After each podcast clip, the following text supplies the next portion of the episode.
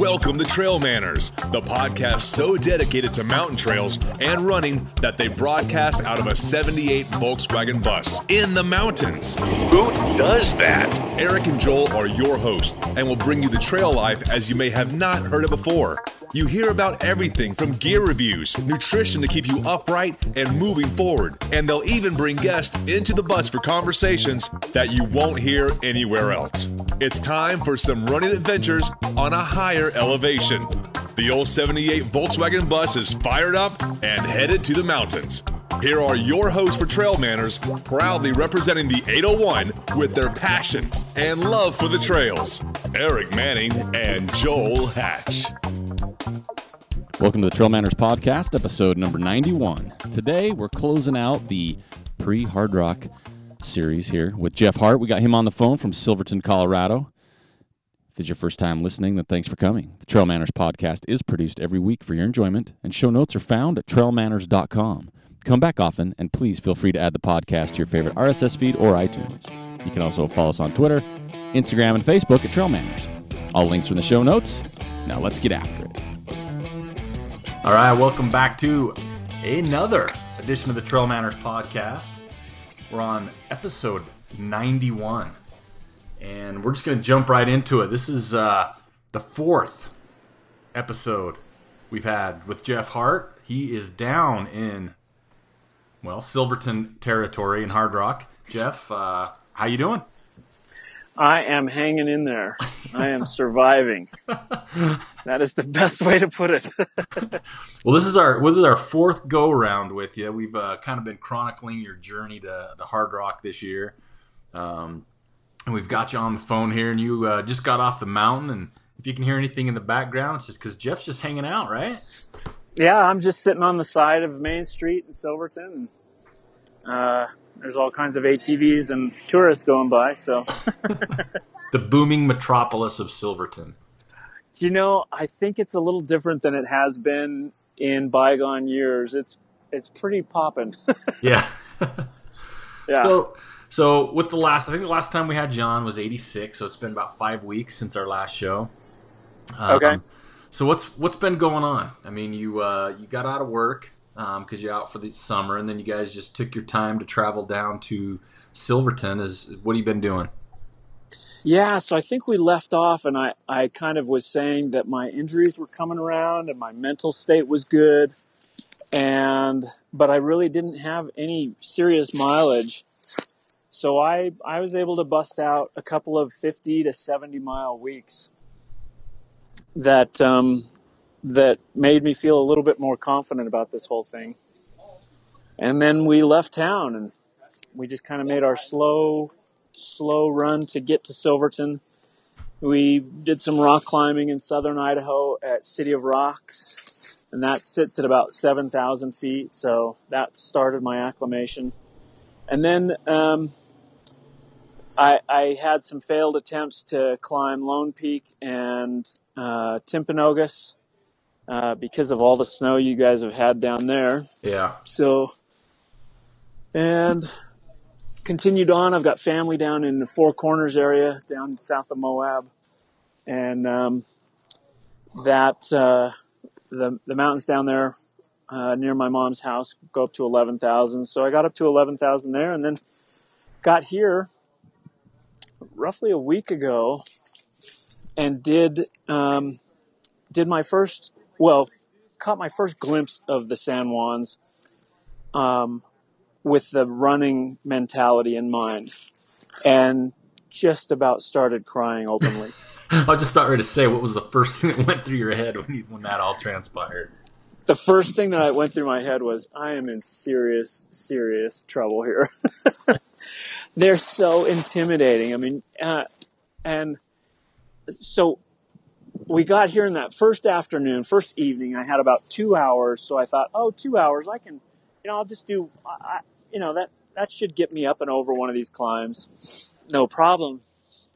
So we go to Cunningham, which is like the ten mile aid station, uh-huh. and and we, um, I get out of the car and I start climbing up, and I'm just getting I'm getting my ass handed to me. It was just so incredibly hard.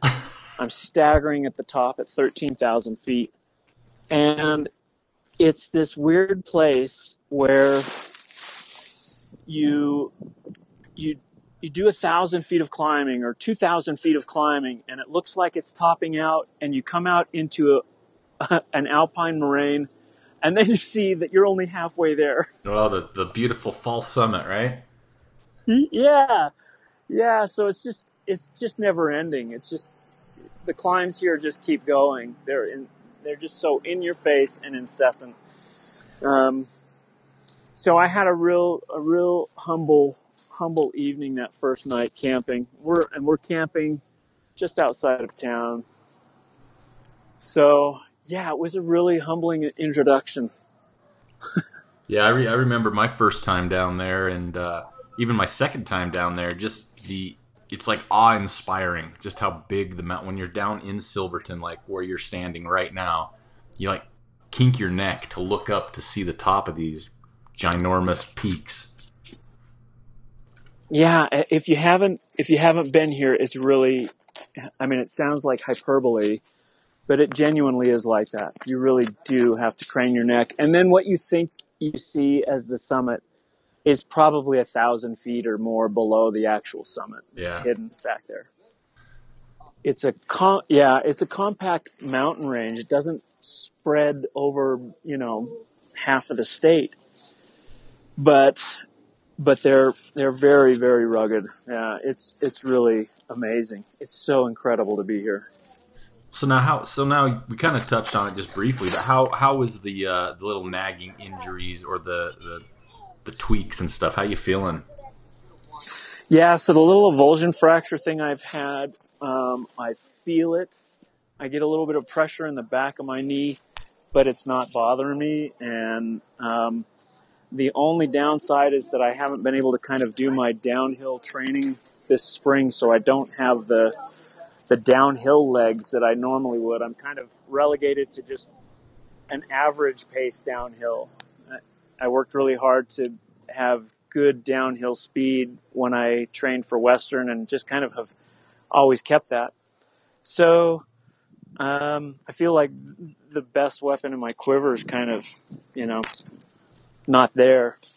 But my Achilles have come around. That that avulsion fracture is good. Everything's holding up. I'm just bloody tired at the end of every day. yeah. Well, good thing if uh, if you don't got your downhill legs. Good thing there's not much downhill on this course, right?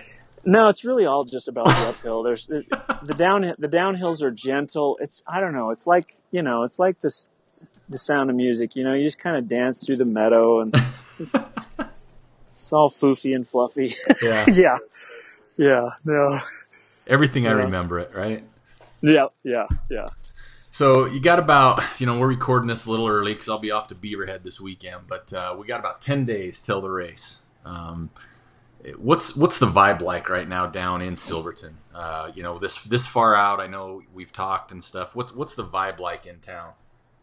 Um, it's pretty electric, and if you can be around the runners, um, there's a lot of anxiety, excitement, and anticipation. Yesterday really kind of kicked off the the, the switch from um, being kind of a bucolic little little community to just a thriving insanity bowl. Um, the four, yesterday was the Fourth of July, so there's a lot of people in town, and and so today's trail marking day. Um, there were a lot more lot more people here to, to mark trail with it, and it was it was um, uh, I don't know more exciting. Met met you know I've met quite a, a few of the the runners that are going to be in the race, and lots of crew and pacers, and you know no matter where you're running on the course, I think from now until the race, you're going to run into somebody involved with the race. So it's it's it's great. It's so much fun. What? Uh, how long? So you've been there about a week now. You said.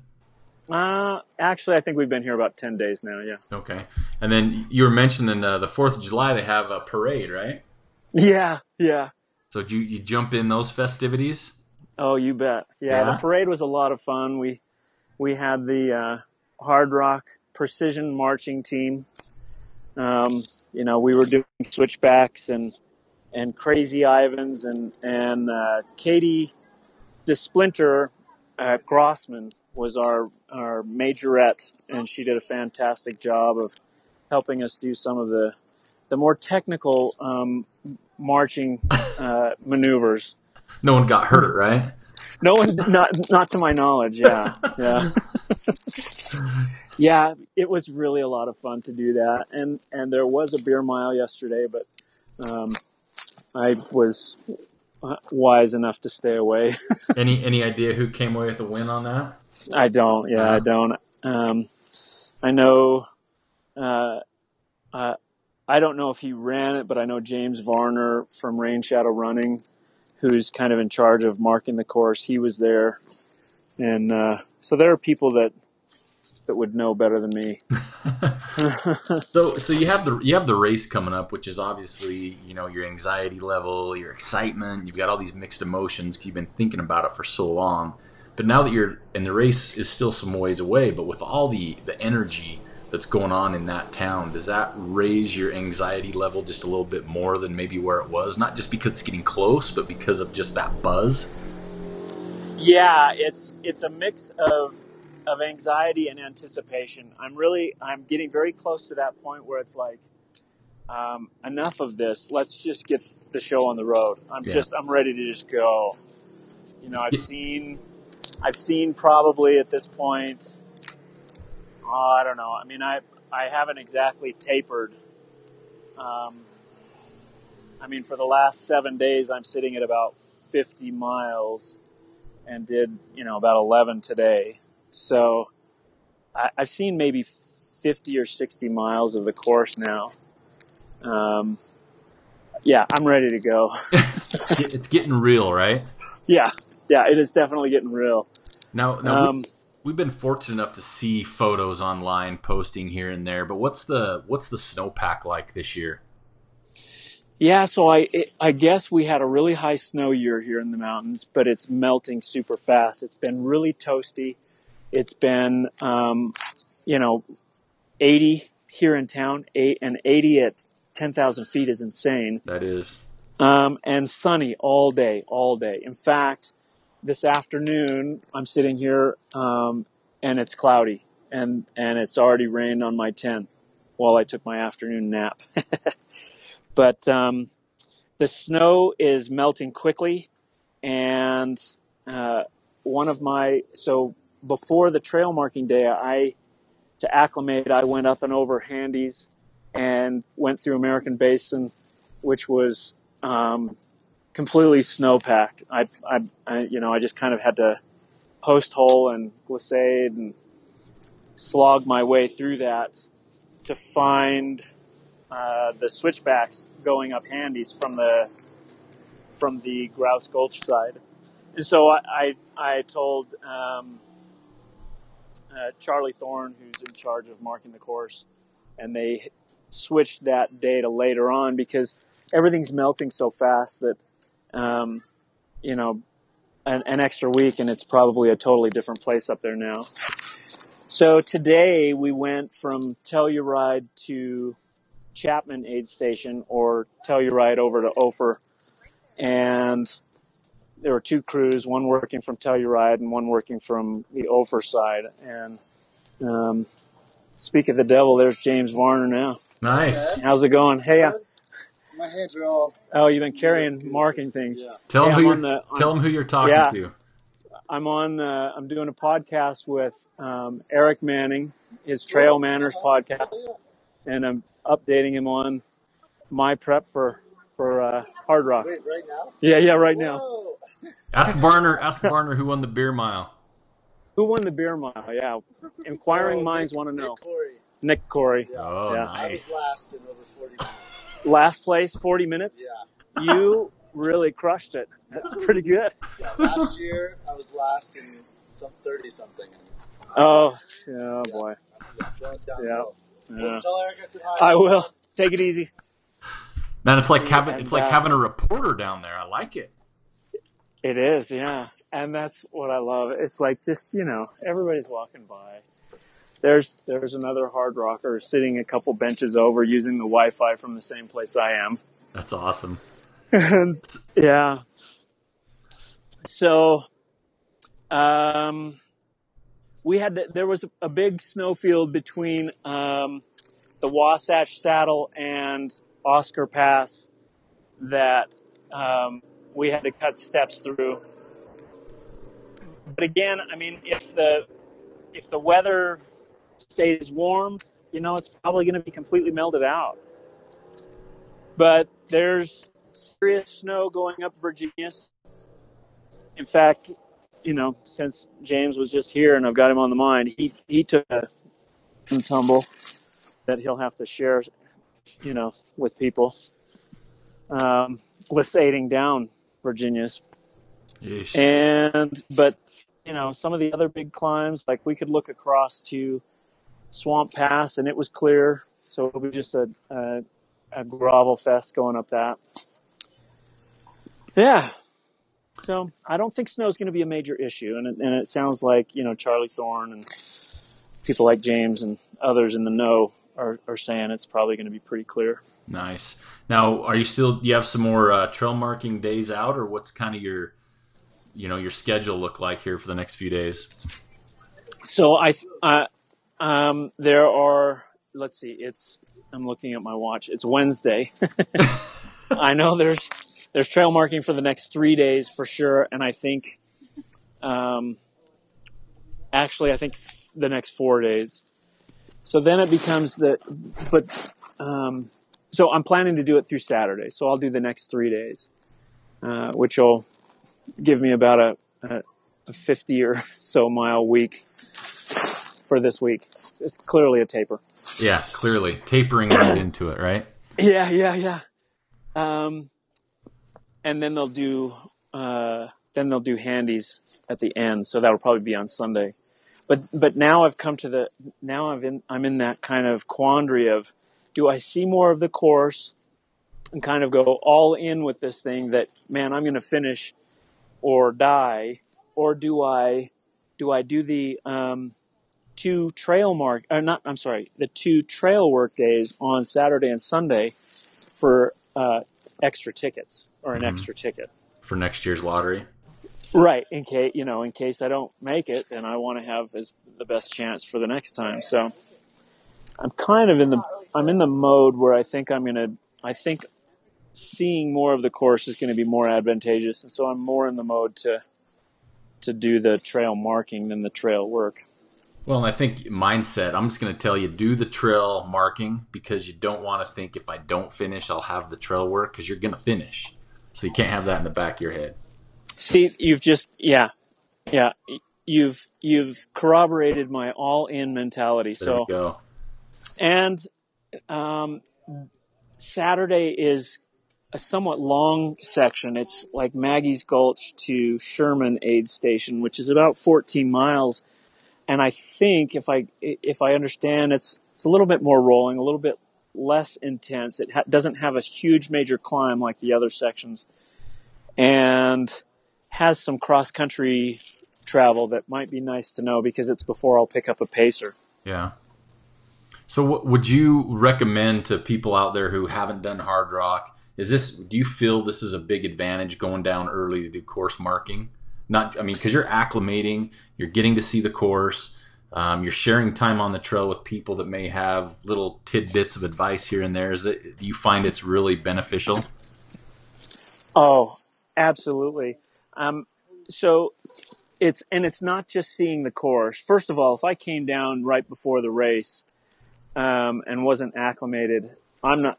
I'm not sure. I mean, I'm not sure I could do it because it's taken you know 10 days to just get used to going up to 13, 14,000 feet.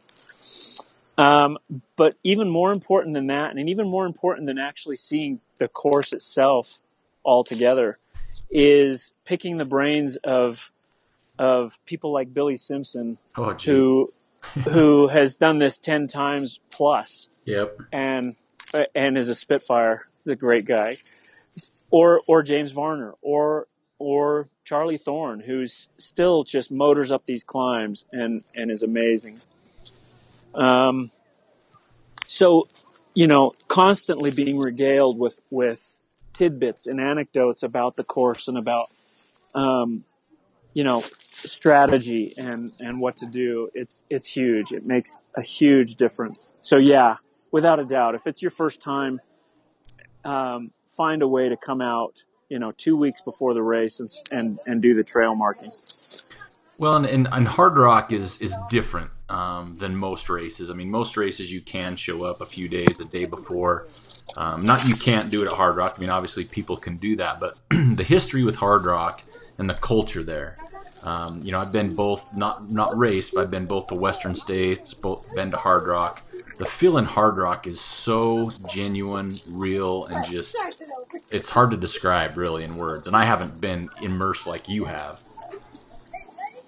Yeah, that's so true. You know, um, I mean, and, and so the three hundreds that I've been associated with now are Western States, Wasatch, and and Hardrock, and um, it started raining again, so I'm moving to the canopy.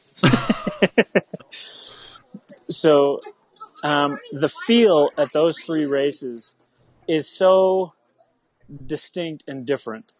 Um, and and as much as I loved Western states and the and the the kind of I don't know circus atmosphere, this is like grassroots, down to earth, you know, um, hearty, you know, heartfelt vibe, and it's it's fantastic. Yeah. Well, you feel. I mean, I, like I said, I've only been down there uh, a couple times, and you almost feel like. And I haven't been in the race, so this is again, this is from a different perspective. But it's like a a large family event, uh, from runners to pacers to crew to the community. It's so true, you know, and uh, uh, when you when you when you see the race director in the parade with us, and he's going over and saying hi to you know uh, probably a hundred or more families along the way, or more. I mean, I did I didn't see him the whole time. Uh, it's a community event, and when you walk down the street and they say, "Oh, are you doing hard rock? You know, people know what it is, and and everybody roots for you, and you're out on the trails, and it's it's really it is really something. Uh, it's a it's an experience not to be missed. Yeah. So are you, uh, you know, speaking of crews and pacers, are you all dialed in now? I know when we've talked before, you've had uh, your son as well as a friend of yours traveling in. Is that kind of still where you're at with your pacers and crew? Now that's changed a little. So um, we got out here, and my son, um, rightfully so, um, got a little intimidated. So we're gonna probably just have him run the the last little bit through town. Nice. Um, my friend Jeff Calvert from Pennsylvania, he's coming out. He'll be here in two days, and I'm going to have him. He's going to pace from um, Grouse Gulch, which is mile 42 when you can pick up pacers, through Telluride. So he'll do roughly 30 miles. I think it's almost 30 miles exactly. And then my partner Jen is going to pace me over Telluride, and it may have only been just yesterday or maybe two days ago. Um, I was, um, I, I, one of, one of the guys that I've, uh, run into in Utah who, in fact, I think we met at Speed Goat. I think we met running Speed Goat one year, but I can't, I'm not entirely sure. Anyway, his name's Cameron Adamson he's he's tried to get into Wasatch several times and had bad luck, so he's gone to do Run Rabbit Run, and he's coming out and he'll pace me. I don't know to the end or you know one section. So that's kind of where I sit with pacers. Nice. You've got. Looks like you've got somebody then from mile forty-two to the finish. Yeah, yeah, conceivably, and and I I haven't coordinated completely. You know, I I kind of have stalked Cameron on his Strava. You know, I know he just went up uh, Lone Peak and made it to the summit. You know, recently, so you know he's fairly well acclimated and doing longer runs. So I think you know having 15 miles should be 15. I think it's about. Well, I, I actually don't know. I think it's how many miles is it from Ophir to the end? I don't really know. 15, 20. Yeah. No, it's got to be less than 20. Yeah. this is quality podcasting here. I'm sorry. Hey, this is this is the real deal. I mean, you're kind of fade out in and out a little bit just because of the reception. You're in a you know a, an old mining town. This is the ruggedness of hard rock coming to the microphone. good, good. Yeah. James Varner swinging by. yeah, yeah. That's what we do here. We get a little bit of everything. good, good. So, uh, so do you have have you thought about it much? I mean, is there kind of a uh, quote unquote game plan um, for this at all, or is it just just start slow, do do what you feel, or is there something you know? Hey, I'd like to be here by A, or do you have anything in your mind that way? Yeah, so I started to kind of map out now that I've done a, you know, I've done like the first, I've done all of the first 15 miles and, uh, so, and that's, you know, that's a couple of the major climbs. And I can kind of, I now have a fairly good sense, you know, when I'll come into those aid stations. And so I, I don't have, I, I have, I have tentative times that I think I'll hit those, but um, as far as like a race strategy, it's to make sure and be consistent, uh, but not uh, not overdo anything. So I'm not going to go out strong. I'm going to just you know be consistent and not blow up. Yeah, That's so it's really it makes it it makes it harder on you know Jen who's my crew chief and and and Jeff who's going to be pacing me at mile 42 because they kind of have to just sit there and watch the GPS tracker and say oh well it looks like we should go head up the mountain now or whatever Yeah. Well, I mean, generally, you know, like a Wasatch where you're familiar with it, like you've done before, you can give them an idea, and it's, you know, if if things even go bad, you're only an hour off or something like that. But a Hardrock, you know, being a part of that, sitting in aid stations, it's hours and hours you could be off of what you Very hope, hope could be somewhere, and it could be either direction. You know, you could be Yeah. early or you could be really late. Yep. Yeah, it's it's uh, it's crazy just how long each section can be, and you know with the the the shift in the weather that's happened today and is and is forecast to continue through the race. You know, the monsoon season could you know could have people hanging out. Um, you know, before going up and over some of these passes. Um, I don't, you know, I don't have any desire to to be the first fatality, and I don't have any desire to to you know match Adam Campbell getting um, hit, or even if it was a tangential or a a, a close strike. Have your headlamp explode. yeah, yeah, Well, you know? do. You've got those high. You know, anytime you get in the high mountains, the weather could be any any direction, any different thing, and you definitely don't want to get trapped on top of a peak. So that could be just a huge factor every year that is outside the norm for the guy that's taken first place to the person in last. yeah. So you have this, and and you have this cutoff, you know, that's 48 hours. I mean, it's far and away more than any other ultra that I would consider. And um, you think, oh, I've got all of this time. You know, that means I only need to average 28 and a half minute miles. But that's it's really deceptive because you know you just never know what the weather's going to do, and so you can't bank on that. You can't bank on that as being, you know, your fallback.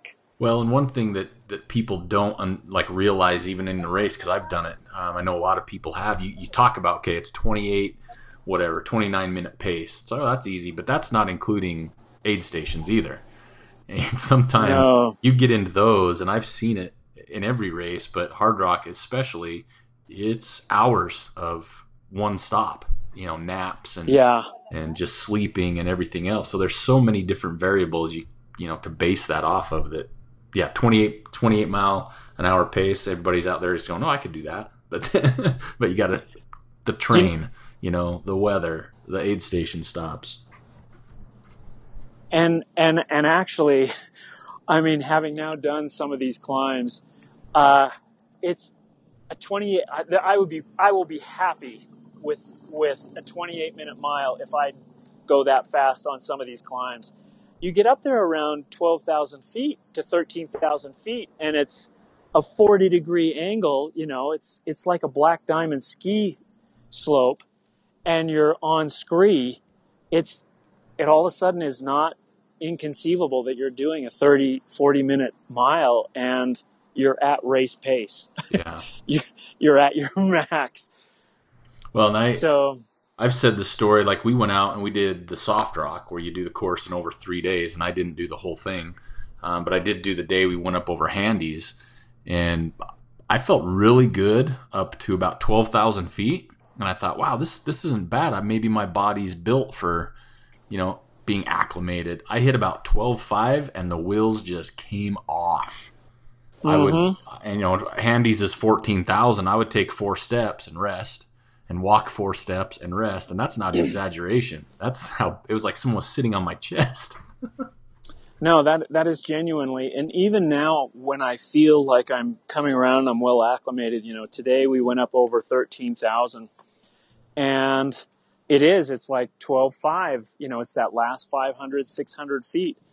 Um, you, it's like it, you just get so slow, and you think, oh my gosh, I'm going so slow, and so it's going to be really one of the key things for race. You know, mentality wise, is to not let that get to me, to not, you know, sit there and panic about the fact that you are just doing this kind of almost uh, stagger step or, or step and rest, step and rest, or that you're taking such small steps as you go. Mm-hmm. And that's just that's just and that's a court over the course of 100 miles. That's not just like I did one climate handies. That's that's the reality, right? Yeah, thanks. Yeah.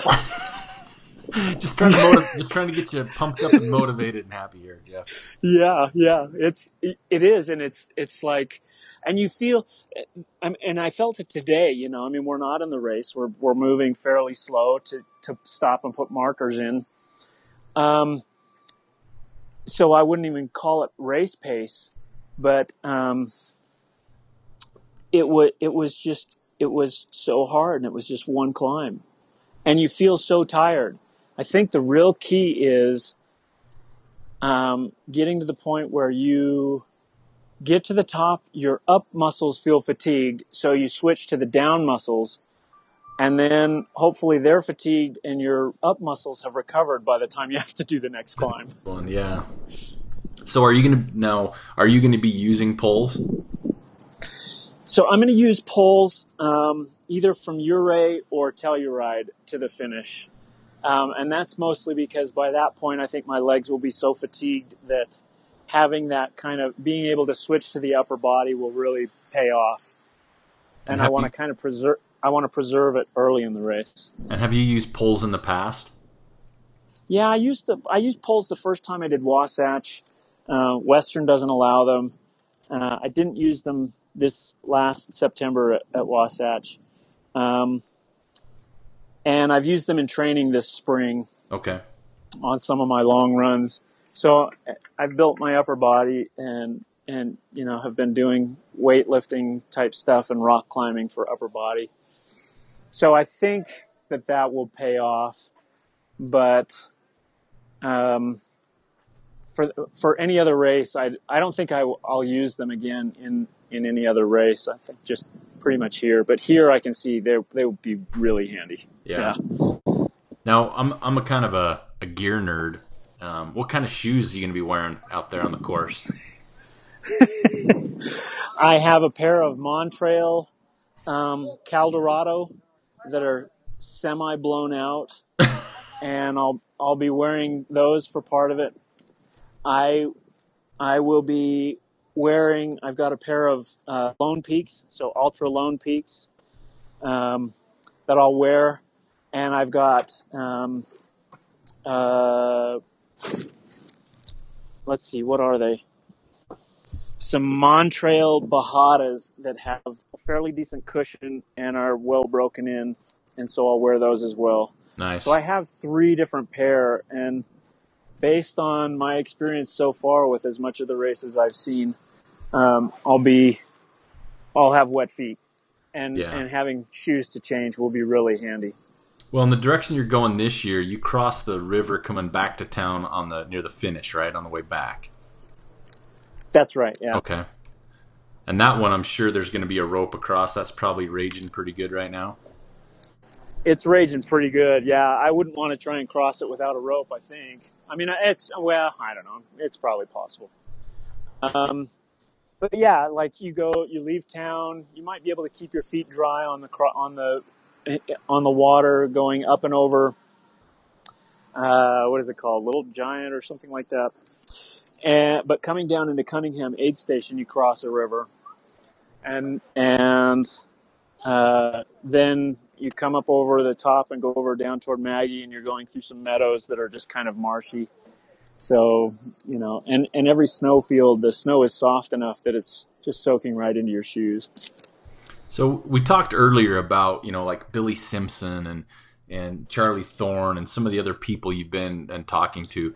Is there a few little tidbits that have stuck with that. you um, that they've told you or talked about that you either, I mean, they're just going to stick with you, whether it was advice, whether it was a part of a course, or you know anything like that? Yeah. So um, mostly it's um, don't get consumed with your pace and just be patient and and don't go out too hard. I mean that's really kind of the biggest thing but um, little things like um, we were, you know, the uh, the day we marked Cunningham, so mile ten to mile fifteen. Um, you know, we come up into this meadow, and and Billy Simpson says, "Oh yeah, well sometimes there are sheep in this meadow, and don't try and go through the middle of the sheep herd because the the the sheepdogs will will attack you. They're very they're very protective. So, you know, it's like you wouldn't get that any other way. Yeah. Well, that's a good. That's so good to know. yeah, I can't think of any. I can't think of anything right off the top of my head, but you know, just little things like how to kind of sight and and move. Um, you know, we as we're going along marking, you know, Charlie Thorn is coming up behind and and if we place, you know, a dozen markers, he's he's taken out a few of them, saying, "Hey, you know, you're over marking. That's not necessary." So, you know, be, you know, be familiar with the map. You know, be familiar with the course, because it's not marked like uh, most ultras. It's it's it's minimally marked. It doesn't have those good Philly good confidence markers then. No, it does not. You'll yeah yeah there are long sections where you know nothing's getting put down, and it, uh, of course, you know at night there's the, the night sections um, are getting reflective markers, and if it's cross country, you know, I was surprised at how much of the course is just kind of across alpine meadows. Yeah. And and when it comes to that, you know, they they become more frequent. But um, you know, the the goats knock them down, try and eat them, and and you know I'm sure there's human human removal. So there's all kinds of things that you know mean that markers might not be there. Now, so being familiar with the map and being familiar with the course is, is really kind of important. Well, and I think, like you said, with being out there with the course marking, you've got a pretty good idea, um, not just on paper, um, but with sight, and since you've already been there, where you're going from A to B. Yeah, yeah. Now, what about nutri- yeah. what about fueling? Have you kind of figured that out? Are you going to be doing much with solid foods since you're going to be doing a lot of hiking? Are you going to do? The, are you a gel guy? What's your what's your routine on this? So I'm a I I did almost exclusively tailwind at Wasatch, and it really worked for me. I I I the first time I tried tailwind was at um, the Canyon de Chelly 55k and I just did that exclusively, and it worked really, really well for me. I didn't have any gut issues in in either of those races, and so I, uh, on my long runs and and in training, you know, I use Tailwind, and I supplement like at Wasatch, I supplemented with like chips and bananas and Coke.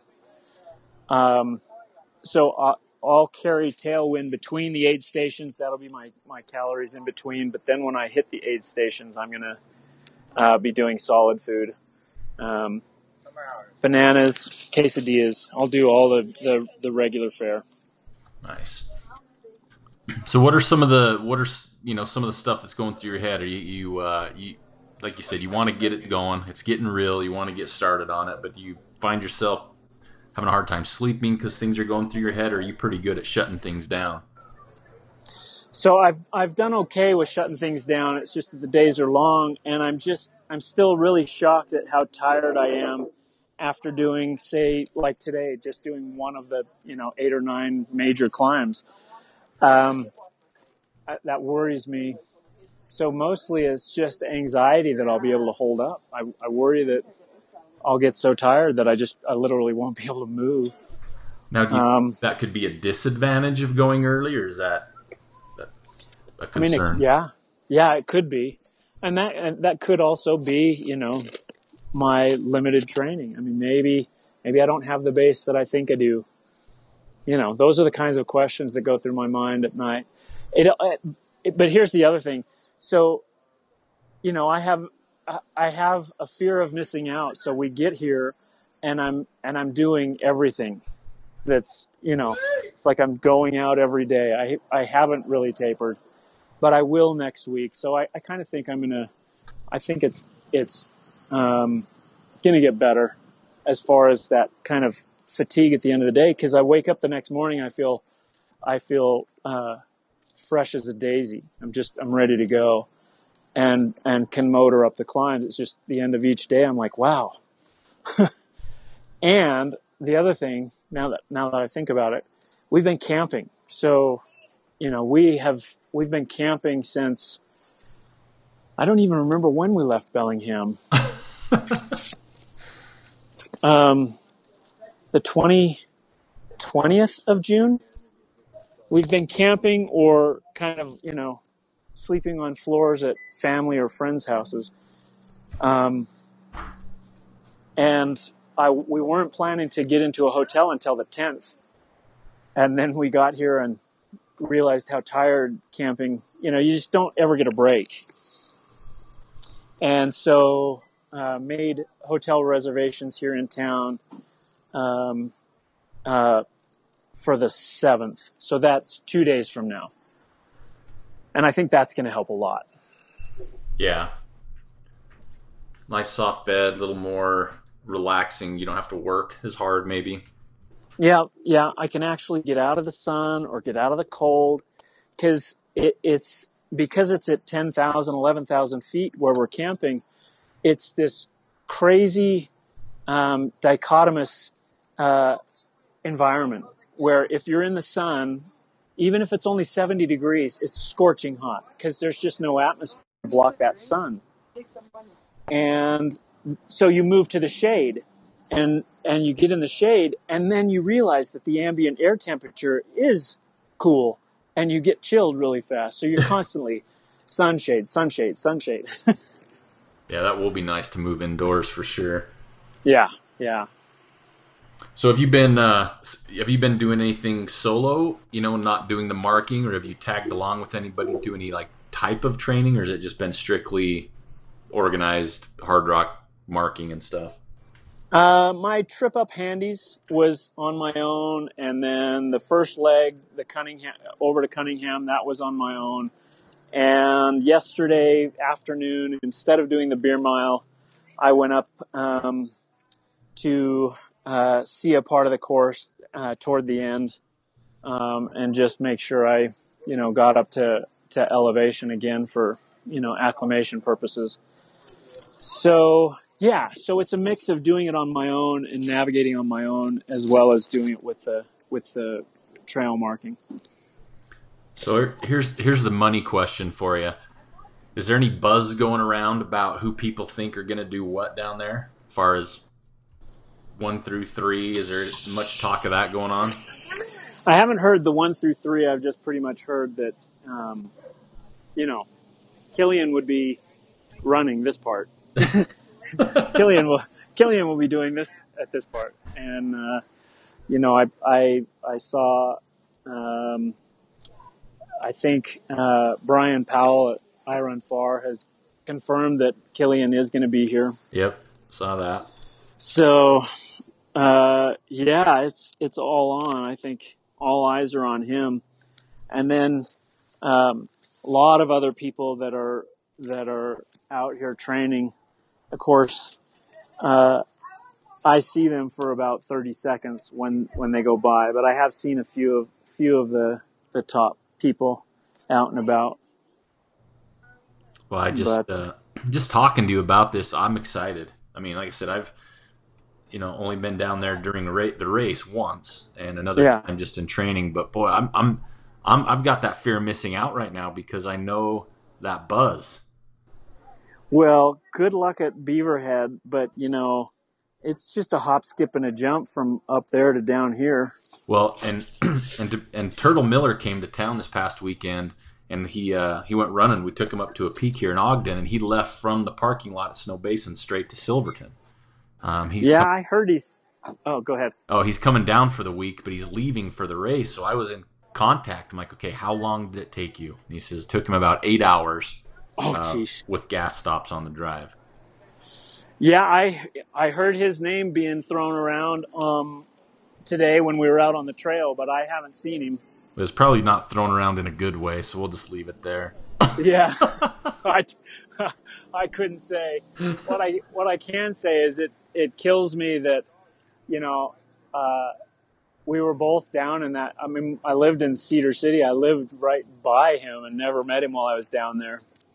Yeah, well, So- he's, he's a character. Once once he's in town, you'll know. He, apparently, there's some uh, beer that's served down there, some type of raspberry sour that he's really high on. So if you find wherever that's being served, you'll find him. I, I know exactly where. I think I know exactly where that is, I think and I'll look. avalanche. oh, go ahead. Maybe is it Yep, an avalanche? Yeah, avalanche. Yeah. Yeah. And so I'll just look for the. Well, I would I would say I'll just look for the super skinny guy, but there's a lot of skinny guys here now. Yeah, I was gonna say he's got a sprinter, but I'm sure there's a few of those down there too. Oh my gosh! Speaking of sprinters, um, so when you were here, have you gone up and over from the Silverton side over Ophir Pass?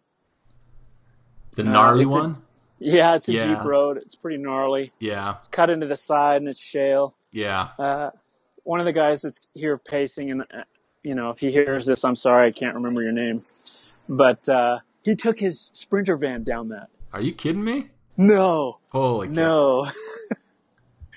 there, so part of the crew was up uh, on the on the side, and they could look down, and they they watched him coming over in the sprinter van.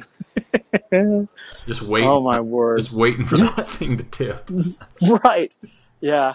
He says, yeah, there was a lot of skillful parking brake maneuvers because it would start to slide and the parking brake seemed to kind of help it uh, stop sliding. I don't know. Yeah, no thanks.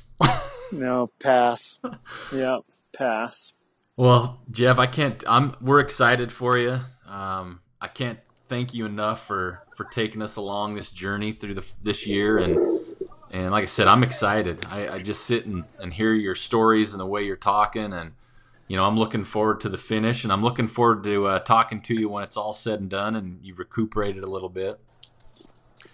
Uh, yeah. Oh, I, I, you know, having you uh, do this with me or have me on has has been huge, and so I really appreciate it.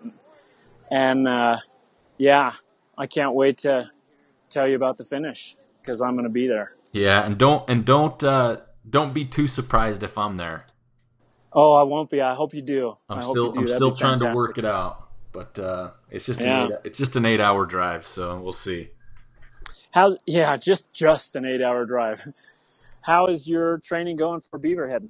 Uh, pretty good. Uh, did uh, Sinks Canyon last weekend or a week and a half ago, I guess now. Um, went okay, and you know nothing to write home about. But Joel's got me uh, tapering into the race, just like you've been doing. Just no no let up. Yep. It'll Okay, it, good. it'll be the same mentality for me. I'm just looking for a finish. You know, I've got bigger fish at the end of the year that I'm really focused on, and this is just something I've wanted to do. So, um, yeah, just kind of going out, and enjoying myself, and and uh, yeah, turning turning another year older while I'm there. Right on. Well, good. I hope I see you here. And either way, I will regale you with insane stories of these mountains. That that's what I want. That's what we're all waiting for. So, well, Jeff, uh, thanks again. Um, you know, this is culminating a fun fun trip down here with you, and b- best of luck. Uh, we we know you're going to do well, and uh, we'll uh, catch you on the other side of the finish line. Sounds great. Thanks, man. All right, thanks, Jeff. Yeah. Thank you for listening to the Trail Manners podcast. We'd like to thank Jeff Hart for taking the time to join us today from Silverton, as well as taking us along for his journey to the Hardrock 100. We want everybody to wish Jeff a good luck. Thanks, Jeff. Our thoughts are with you. We can't wait to talk to you on the other side. We also want to encourage everybody to follow us on Instagram, Twitter, and Facebook at Trail Manners, or swing by the website at trailmanners.com. There on the store page, you can check out and get yourself some trail cred and some swagging rights. Or you can hit us up on the contact page. Let us know what you want to see, who you want to hear, or if you would like to be on the show. Until next time, this is Eric Manning with Joel Hatch reminding you you don't get what you wish for, you get what you work for. Now go get it.